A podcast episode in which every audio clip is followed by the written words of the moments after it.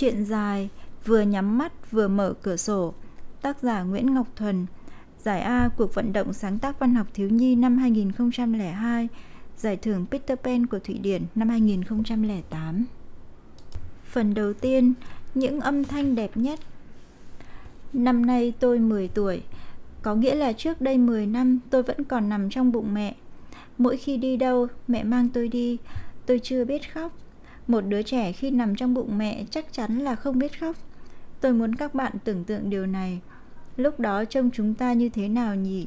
Chúng ta không có ai làm bạn ngoài mẹ ra, cho nên bố tôi nói, một đứa trẻ ra đời là một sự may mắn.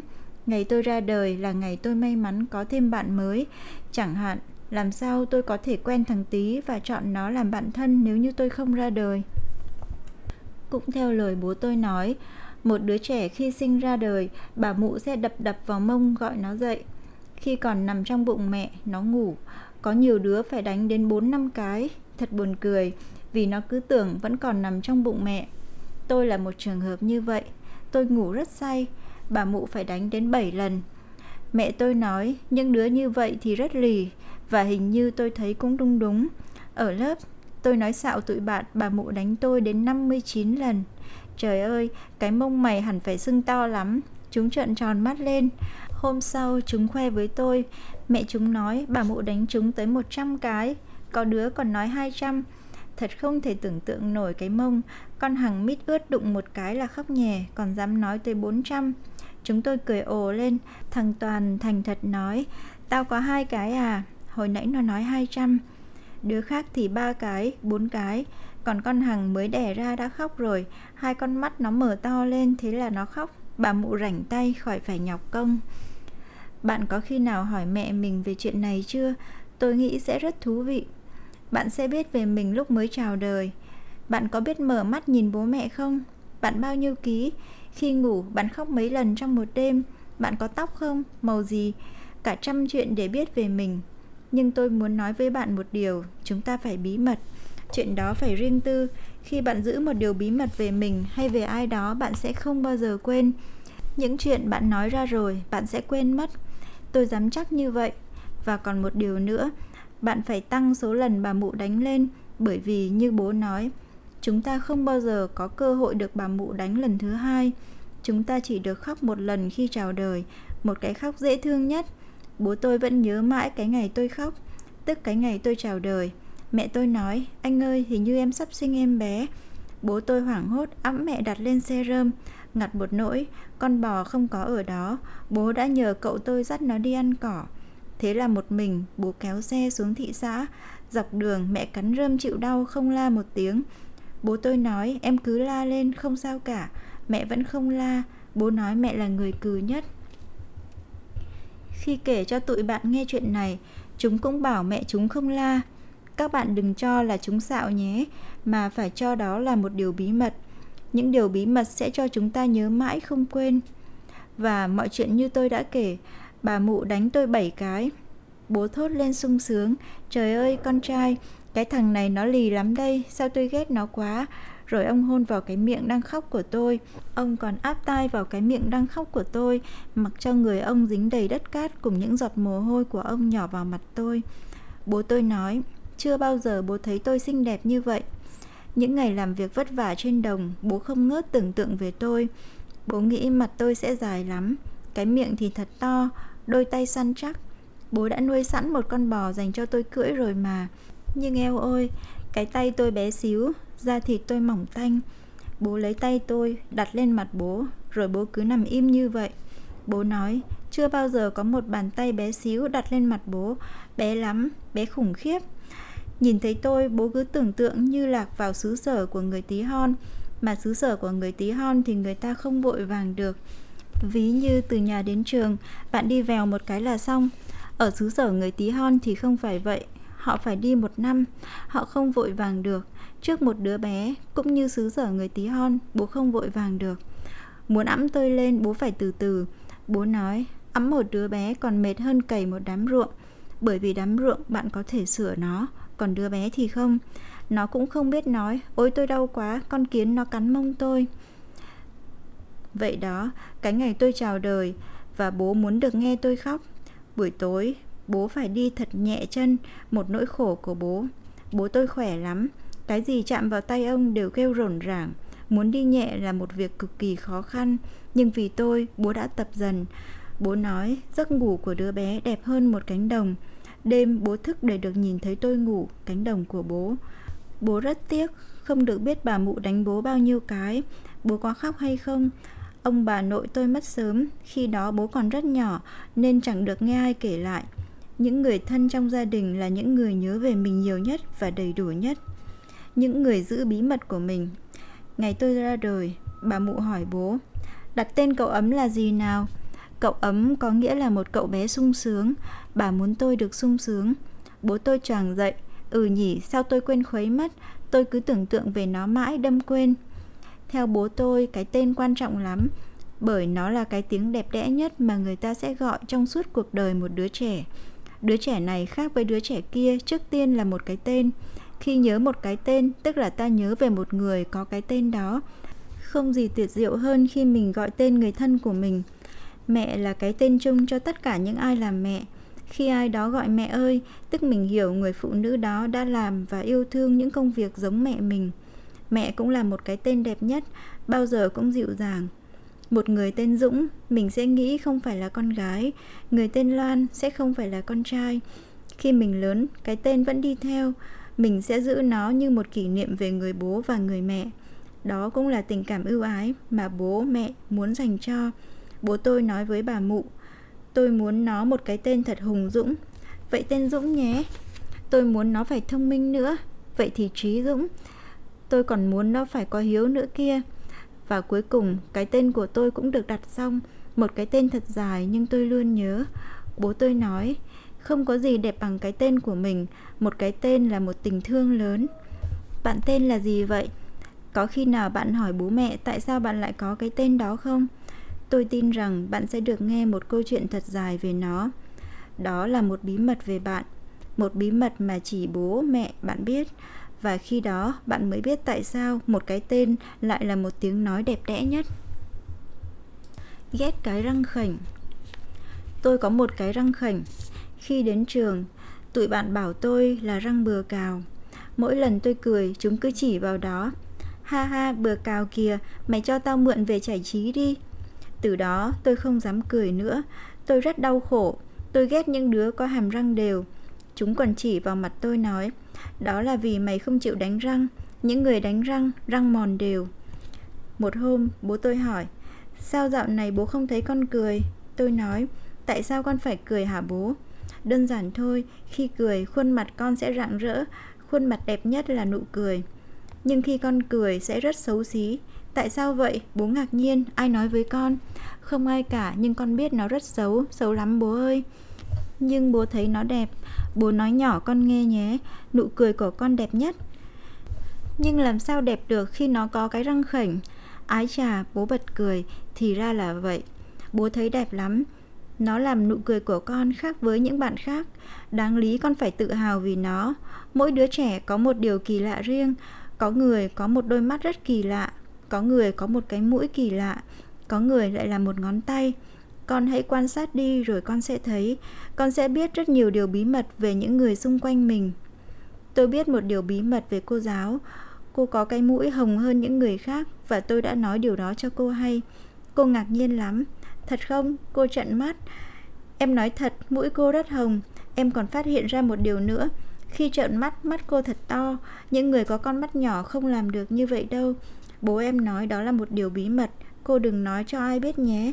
Khi cô nói điều bí mật ra, cô sẽ quên ngay cái mũi của cô. Vậy à, em có nhiều điều bí mật không?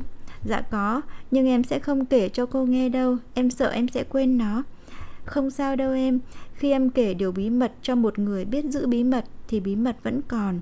Khi em gặp cô, em sẽ nhớ là có hai người cùng giữ chung một bí mật. Và tôi đã kể cho cô nghe bí mật của tôi.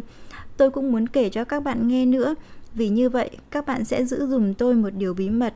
Khi tôi và bạn gặp nhau, bạn sẽ nhớ bí mật đó. Chuyện là như vậy. Ngày xưa ngày xưa ở một khu làng nọ, có một đứa bé luôn cười suốt ngày. Các bạn biết tại sao không? Tại vì nó có một cái răng khểnh. Thương nhớ ngón tay Chú Hùng là người cùng làng hay sang nhà uống trà với bố tôi Chú có cái hàm to, bạnh ra như một con cọp.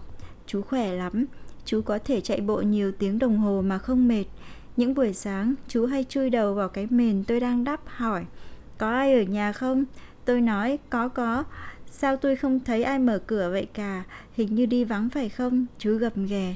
Tôi nói Tôi cũng không biết nữa chú hai ơi. Vậy ai đang lên tiếng với tôi vậy cả? Đó là cái nhà Tôi là cái nhà đây. Chú rờ rờ lên người tôi. Vậy cái cửa sổ đâu? Sao tôi tìm hoài không thấy cái chốt hè? Ồ, đây có phải là cái chốt không? Tôi hét lên. Không phải, Đó là con cu. Hai chú cháu ồ lên cười. Tôi ôm lấy cổ chú. Và cứ như thế, chú đi thẳng ra bàn, Không hề vịn tôi. Chú nói, Tôi cõng cái nhà mệt quá. Sáng nào cũng vậy, Chú đều sang chơi. Tất nhiên mỗi lần sang, chú đều chọc ghẹo tôi như vậy. Có hôm chú nói cái gì nằm trong mền vậy? Có phải cái bánh xèo không? Tôi đói bụng quá. Tôi hét lớn Không tôi là con cọp. Nếu là con cọp cho tôi xem cái chân. Thế là chú vờ ăn cái chân của tôi. Mỗi buổi sáng tôi đều nằm nán lại chờ chú. Tôi luôn nghĩ mình phải đóng vai gì để chú cười to nhất. Tôi yêu cái giọng cười của chú lắm. Nằm trong mền, tiếng cười nghe thật vang. Nó cứ âm âm trong đầu tôi như một bài hát. Có một bữa sáng nọ chú không ghé. Tôi chờ mãi đến sốt cả ruột. Bố tôi nói Dậy đi con, chú Hùng chắc bận Tôi vẫn cứ nằm chờ Tôi biết chú sẽ nhớ Đến khoảng 9 giờ chú chạy vụt vào nhà hét lớn Ôi trời ơi cái bánh của tôi thiêu mất Tôi nói, sao chú không qua gọi con? Chú nói, cho chú xin lỗi cái bánh nhé, chú bận nên cái bánh mới khét lẹt như vậy nè. Thế là tôi cười xòa tha thứ cho chú. Thi thoảng chú hay chơi vật tay với tôi. Chú có cánh tay to lắm, từng cái cơ vòng lên như những trái núi nhỏ. Tuy vậy, chú luôn thua tôi trong trò này. Chú nói, ôi tôi mệt quá, nhấc cái tay lên không muốn nổi, tại sao vậy cả? Tôi nhớ cái tay tôi rất bự, À, chắc tôi không được mưu trí. Rồi chú nằm sụi xuống bàn mặt thiểu não. Sau đó chú bật dậy hét lớn. À, tôi biết rồi, tại vì sáng nay ngủ dậy, tôi không chịu đánh răng. Tôi biết là chú nhắc khéo tôi, ghê lắm. Từ nhà tôi sang nhà chú chỉ đi bộ chừng 5 mét, nên chú gọi tôi là người láng giềng. Người láng giềng đi đâu đó? Có phải đi tìm người láng giềng là tôi không? Bố tôi gọi chú là người nhà vì việc lớn việc nhỏ chú đều làm dùm và khi làm thì rất cẩn thận. Chú đóng hàng rào rất khéo, dây kẽm gai căng thẳng như dây đàn. Bàn tay phải của chú chỉ có bốn ngón. Chú nói đó là vì chiến tranh, một viên đạn bay ngang cắt đứt nó. Chú là người may mắn, nhiều người đứt cả bàn tay, bàn chân. Như ông Tư xóm tôi chỉ còn khúc mình, ông buồn lắm. Chú nói chú cụt một ngón tay còn buồn, huống gì ông Tư. Có một lần chú cõng tôi ra cồn, chỉ vào một lùm cây, nói ngón tay chú nằm chỗ này. Mỗi lần đi ngang đó chú đều nhớ ngón tay, nhớ khủng khiếp. Cho nên chú hay tránh con đường đó, nó khiến chú nhớ đến lúc còn lành lặn. Một cơ thể lành lặn bao giờ cũng thật đẹp. Những con người mất đi một phần cơ thể là mất đi những niềm vui. Thay vì niềm vui 10 ngón, chú chỉ còn niềm vui 9 ngón. Ngón thứ 10 trở thành nỗi buồn. Tôi ôm lấy cổ chú, Chú hỏi Cháu còn mấy ngón tay vậy? Tôi hãnh diện nói 10 Cho chú đếm xem Tôi xòe bàn tay ra 1, 2, 3 Chú thốt lên Đúng rồi, 10 Cháu hơn chú những một ngón tay Lần đầu tiên tôi thấy một niềm vui từ thân thể mình và tôi cũng hiểu nỗi buồn của những người không còn đầy đủ thân thể Tôi sang nhà ông Tư Tôi không dám vào nhà cứ thập tò bên cửa sổ Ông hỏi Ai đó? Tôi nói con đây, con là thằng Dũng. Tôi từ từ đi vào trong nhà ngồi xuống bộ ván. Có gì muốn nói với ông phải không? Ông hỏi. Tôi ấp úng. Con muốn hỏi ông có nhớ, nhớ, nhớ cái gì? Con cứ nói đi đừng sợ. Ông có nhớ bàn tay và bàn chân không? Ông Tư im lặng nhìn tôi, tôi nói tiếp. Con biết ông nhớ lắm. Ừ, ông nhớ. Ông chớp chớp đôi mắt. Những ngày nằm ở đây ông luôn nhớ. Thế thì ông có đến chỗ bàn tay và bàn chân của ông nằm lại không? Chưa, ông chưa ghé bao giờ, nhưng ông sẽ không bao giờ quên đâu. Từ lâu, ông ước mơ được ghé lại thăm một lần nhưng chưa tiện nói ra. Ông sợ chị Hồng của con, tức con ông Tư, nhọc công. Với lại, khi nhắc đến, chị của con sẽ buồn lắm. Ông luôn sợ chị Hồng của con buồn. Thế chỗ đó có xa không ông? Không, ngay trong trường con đó. Ngay trong trường con? Ừ, năm đó ông làm bảo vệ lớp học. Khi nghe tiếng máy bay, ông đã dẫn cả lớp xuống hầm trú. Không ngờ có một thằng bé vì quá sợ nên chui xuống gầm bàn và ông đã bỏ sót. Khi đếm lại, ông thấy thiếu một người, ông vội vàng chạy lên tìm. Ông có tìm thấy nó không? Có. Ông bế nó lên, người nó mềm nhũn. Ông nói đừng sợ nhưng biết chắc nó đang sợ lắm. Rồi bỗng dưng một trái bom rơi xuống, ông không còn biết gì. Trước đó ông định ép nó vào người, ông định ép nó vào ngực mình nhưng không kịp. Một luồng sáng lóe lên như cắt đứt đôi tay ông. Khi ông tỉnh lại thì đứa bé đã chết rồi. Ông còn sống được là bởi vì ông là người lớn, sức chịu đựng tốt hơn. Người ta nói khi ẵm đứa bé lên, bàn tay của ông vẫn còn trên người nó. Tôi rùng mình. Lúc đó nó đã bị cắt ra khỏi người ông rồi phải không? Ừ, người ta đã chôn bàn tay và bàn chân của ông dưới một hố bom, sau đó lấp đất lại, trồng lên trên đó một cây dừa. À, con biết chỗ đó rồi. Ừ, con hãy đến thăm nó dùm ông nhé, giống như con đã đến thăm ông vậy, vì đó là một phần cơ thể của ông còn nằm lại. Tôi gật đầu. Con sẽ đến thăm nó dùm ông, con sẽ nói với mọi người dưới gốc dừa có bàn tay của ông để lại lúc ẵm một đứa bé. Con nhớ nói đứa bé vẫn còn sống nhé. Tại sao vậy ông? Ông cũng không biết nữa, ông thở dài. Có lẽ khi nói cứu sống được một đứa bé sẽ tốt đẹp hơn. Ông rất ân hận khi đã lỡ nói với con đứa bé đã nhiều năm qua rồi, ông vẫn muốn nó được cứu sống kia. Con hứa con sẽ nói. Ừ nhớ nhé. À, cây dừa có sai trái không? Có ông ạ, nó rất ngọt. Nhưng con biết vì sao nó ngọt rồi. Tại sao vậy? Nó trả công ông đó. Đúng rồi, con sẽ nói với tụi bạn rằng dưới cây dừa có một điều bí mật. Chúng sẽ trố mắt hỏi cái gì vậy?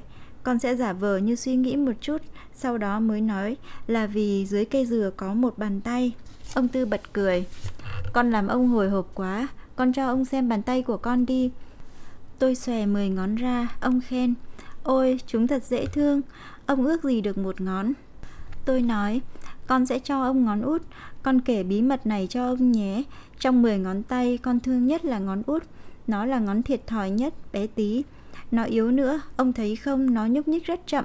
Vậy mà lâu lâu con còn cắn nó một cái. Nhưng mà thôi, con sẽ cho ông 10 ngón. Làm sao ông lấy được? Dễ lắm, thỉnh thoảng con sẽ chạy sang đây. Ông chỉ việc kêu lên, bàn tay ơi, lấy cho tôi cái bánh.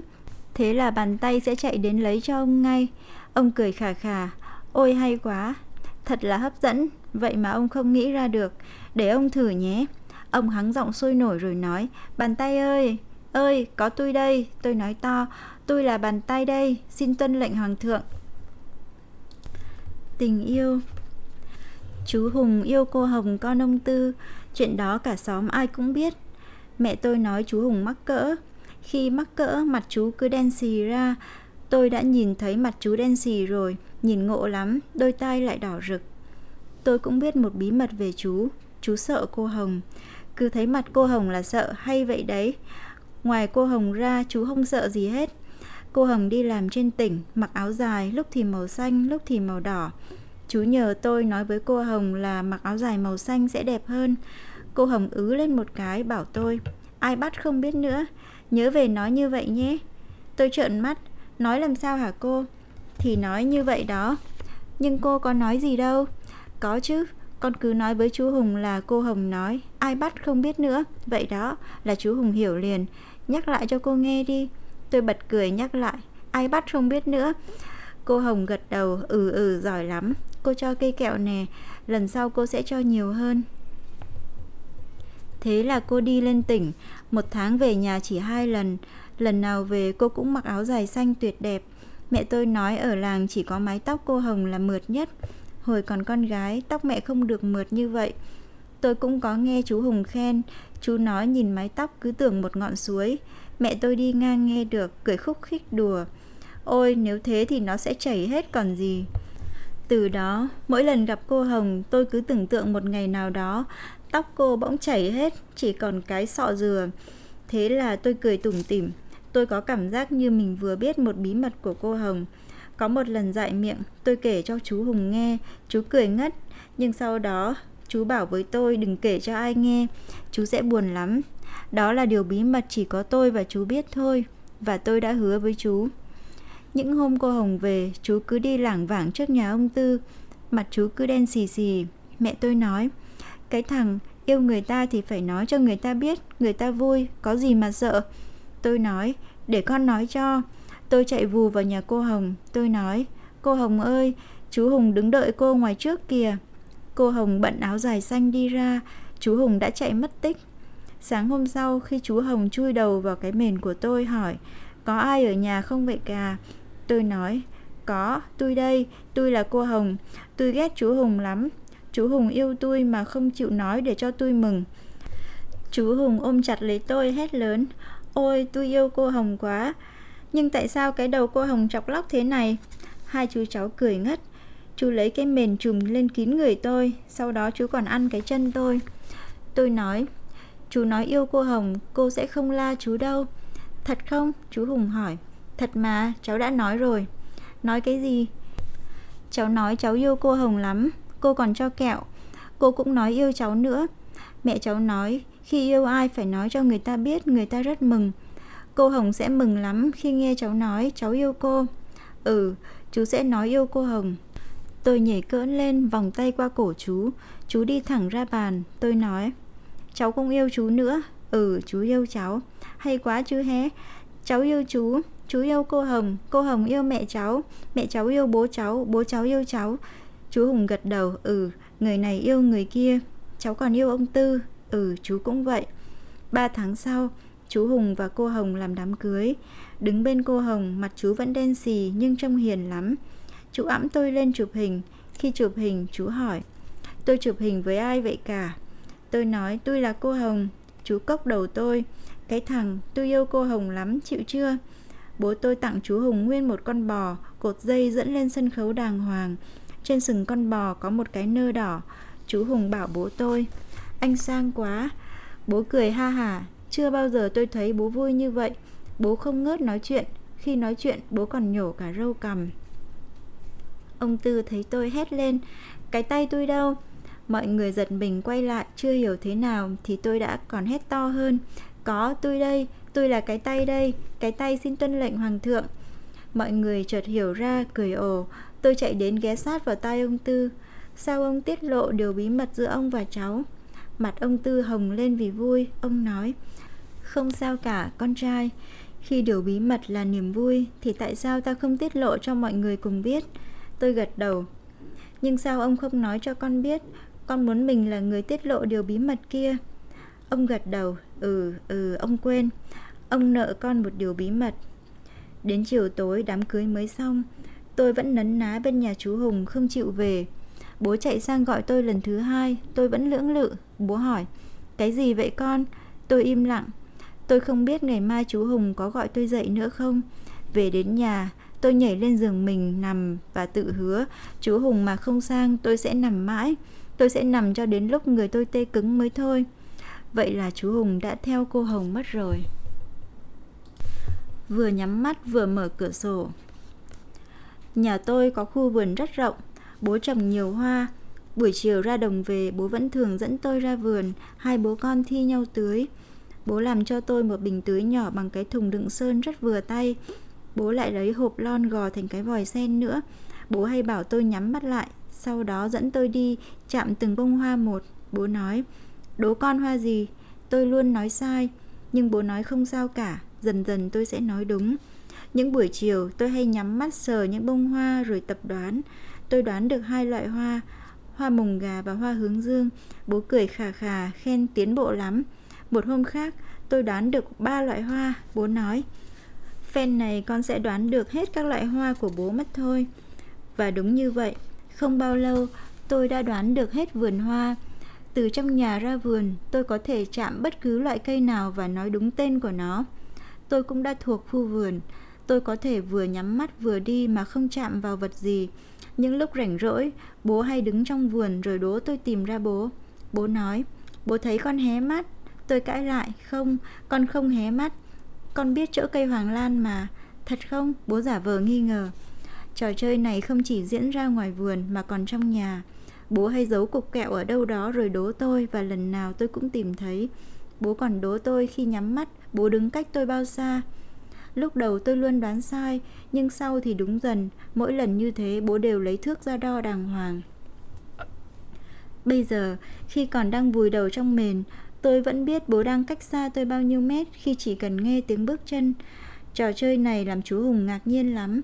Chú cứ hay nghi ngờ rằng không thể được, cháu đã ăn gian, cháu đã hé mắt. Thế là tôi lặp lại trò chơi đến khi chú phải thốt lên. Thật không thể tin nổi. Cháu có con mắt thần. Trò chơi này tôi có một kỷ niệm đáng nhớ. Sau nhà tôi có một con sông nhỏ, những ngày nghỉ bố hay dẫn tôi ra đó tắm. Bố tôi bơi giỏi lắm, bố có thể lặn một hơi dài đến mấy phút. Hôm đó khi cả nhà đang ăn cơm thì bỗng nghe thấy một tiếng hét lớn, sau đó hoàn toàn im lặng. Mọi người nhìn quanh không biết tiếng hét xuất phát từ hướng nào, nhưng tôi đã nói ngay, cách đây khoảng ba chục mét hướng này. Mẹ tôi trồm dậy, chết rồi, ngoài bờ sông. Bố tôi quăng chén cơm rồi băng vườn chạy ra, tôi và mẹ chạy theo, quả nhiên đúng như vậy. Dưới cây hụp xoáy, một thằng bé chơi với chỉ còn lòi ngón chân. Nó là thằng Tý, con bà Sáu. Nhân buổi trưa, nó trốn ra bờ sông vọc nước, không ngờ trượt chân té xuống. Bố tôi ẵm nó về nhà, bụng nó đầy nước. Bố phải nắm ngược hai chân, dốc xuống như làm xiếc. Sau đó cả xóm mới hay tin chạy ra. Người ta bu quanh tôi hỏi đủ chuyện. Bà Sáu còn cảm ơn tôi, bà khóc. Bà nói không có tôi thì thằng tí con bà sẽ chết. Nhiều người không tin rằng tôi có thể lắng nghe âm thanh tài tình như vậy bèn thử tài. Thật may phước, lần nào tôi cũng đoán chúng. Họ hỏi làm sao biết hay vậy? Bố nháy mắt và chúng tôi cười ồ. Tôi biết đó là một bí mật không thể tiết lộ, một bí mật giữa bố và tôi. Như tôi đã hứa, tôi sẽ chỉ cho thằng tí bí mật này. Nó là bạn thân của tôi mà. Tôi thấy tên nó thật đẹp, đẹp hơn mọi cái tên. Khi đọc lên, âm thanh cứ du dương như một bài hát. Ở trường tôi hay gọi nó tí tí. Nó hỏi, cái gì? Tôi mỉm cười, chẳng có gì. Nó ngạc nhiên lắm. Nó không hề biết rằng tôi đang nghe âm thanh từ cái tên của nó. Bố nói, mỗi cái tên là một âm thanh tuyệt diệu. Người càng thân với mình bao nhiêu thì âm thanh đó càng tuyệt diệu bấy nhiêu. Tôi tin bố, tôi hay gọi tên bố chỉ để nghe âm thanh. Sau vụ đó, tôi dám cá với các bạn. Thằng tí không bao giờ dám ra bờ sông một mình nữa. Lần nào đi, nó cũng chờ bố tôi. Bố tôi cõng nó một bên vai, Cõng tôi một bên vai. Nhưng tôi có quy định với nó, Cái cổ của bố phải để tôi ôm, Bố tôi mà, Và nó đồng ý. Mỗi lần ra sông tắm vui lắm, Bố làm chiếc xuồng, Chúng tôi cưỡi lên lưng. Bố nói, đây là cái xuồng máy nên không cần phải trèo. Chỉ cần xăng Chúng tôi phải đổ xăng vào Bố nói đừng có đổ vào lỗ tai Chỗ đó là cái đèn Thằng Tý hay đem cho bố tôi những trái ổi.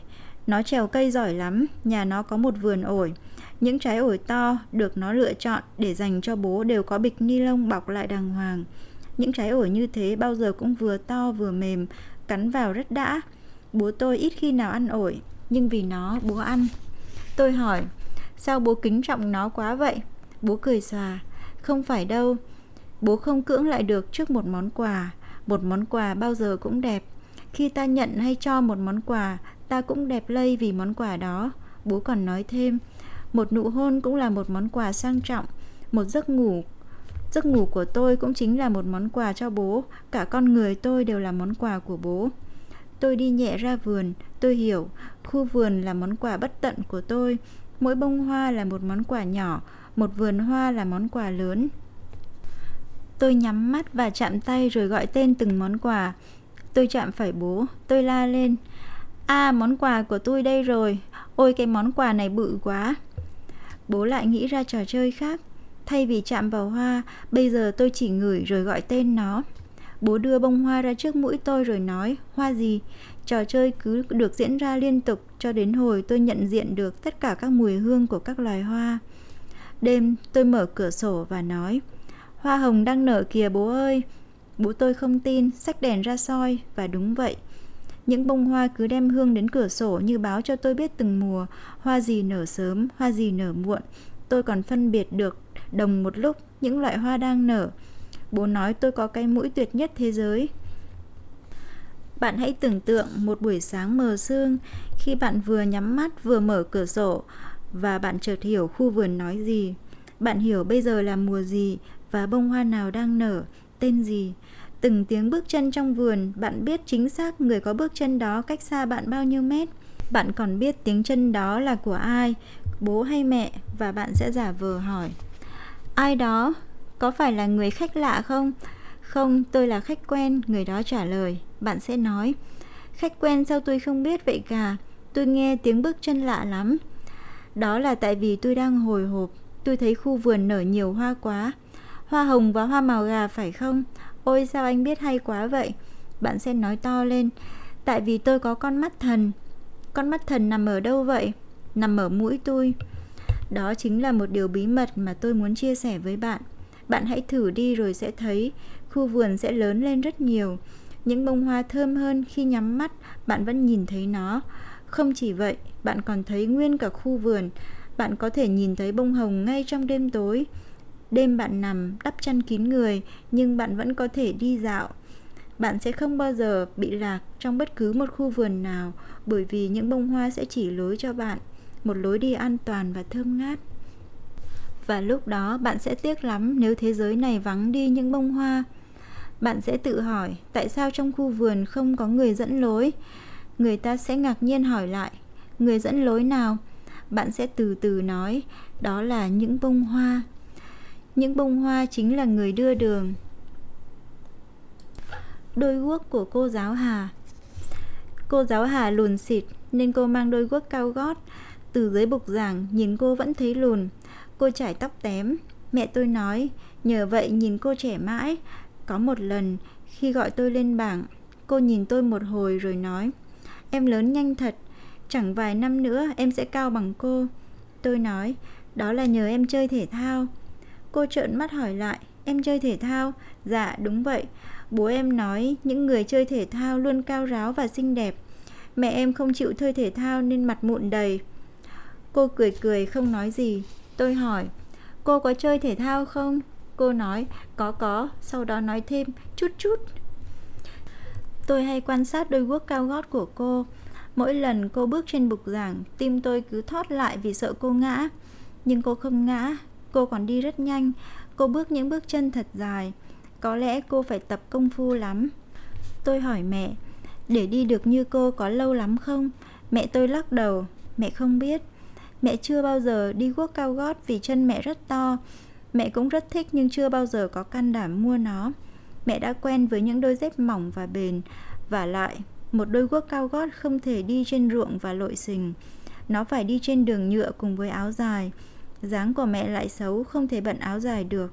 Mẹ nói ngày mẹ còn trẻ, mẹ có bận áo dài một lần nhưng sau đó thì thôi luôn. Khi bận áo dài tôi sẽ không nhận ra mẹ. Mẹ thích tôi phải nhận ra mẹ kia. Thế là tôi không hỏi nữa. Cô Hà có hai đôi guốc, một đôi màu xanh, một đôi màu đỏ. Cô cứ luân phiên thay đổi nhau, hai ngày đôi này, hai ngày đôi kia. Tôi thích đôi màu xanh hơn vì nó cao vừa phải, lại trông xinh xắn. Khi đi, nhìn cô ít gồng hơn, tự nhiên hơn. Bẵng đi một dạo, không thấy cô mang nữa, cô chỉ mang đôi guốc cao gót màu đỏ. Trên bục giảng cao, màu đỏ trông thật nhức mắt.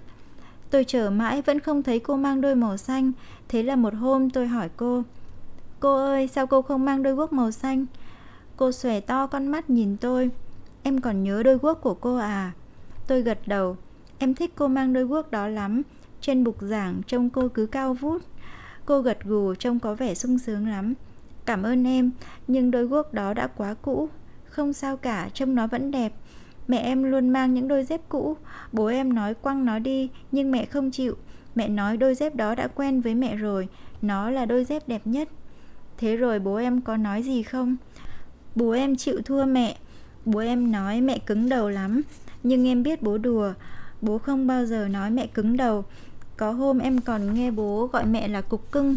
Em cười thắt lắm. Mẹ to như vậy mà bảo là cục cưng. Vậy mà bố vẫn cứ nói cục cưng, cục cưng. Hôm sau, cô Hà mang đôi màu xanh. Nhìn thấy tôi, cô trợn trợn con mắt như muốn bảo, bí mật đó nhé. Bí mật này chỉ có cô và em biết thôi. Tôi vui lắm, không ngờ cô Hà lại tin tôi như vậy. Tôi có cảm giác cô mang guốc chỉ để một mình tôi nhìn. Giờ ra chơi, tôi chạy vụt đến chỗ cô nói, Cô đẹp quá. Cô cười mặt đỏ lựng. Cô nói, cảm ơn em.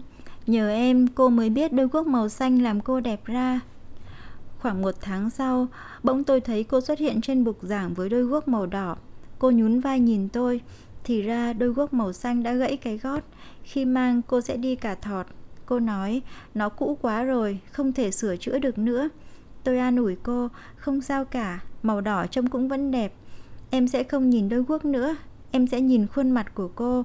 Khuôn mặt sẽ không bao giờ cũ, khuôn mặt sẽ không bao giờ bị gãy gót. Cô cười trông vui lắm. Em là người hiểu cô nhất. Khi em hiểu đôi guốc của một người, có nghĩa là em hiểu người đó. Em sẽ hiểu tại sao người ta yêu cái màu xanh này mà không yêu cái màu đỏ kia. À em hiểu rồi. Cô yêu đôi guốc màu xanh là tại vì cô yêu em. Từ đó, tôi không còn thắc mắc đôi guốc cao gót của cô Hà nữa. Cô có đi chân không, tôi vẫn yêu cô. Mẹ nói chừng nào tới ngày nhà giáo sẽ biếu cô một đôi guốc màu xanh. Và tôi chờ đợi lâu lắm, lâu quá trời lâu.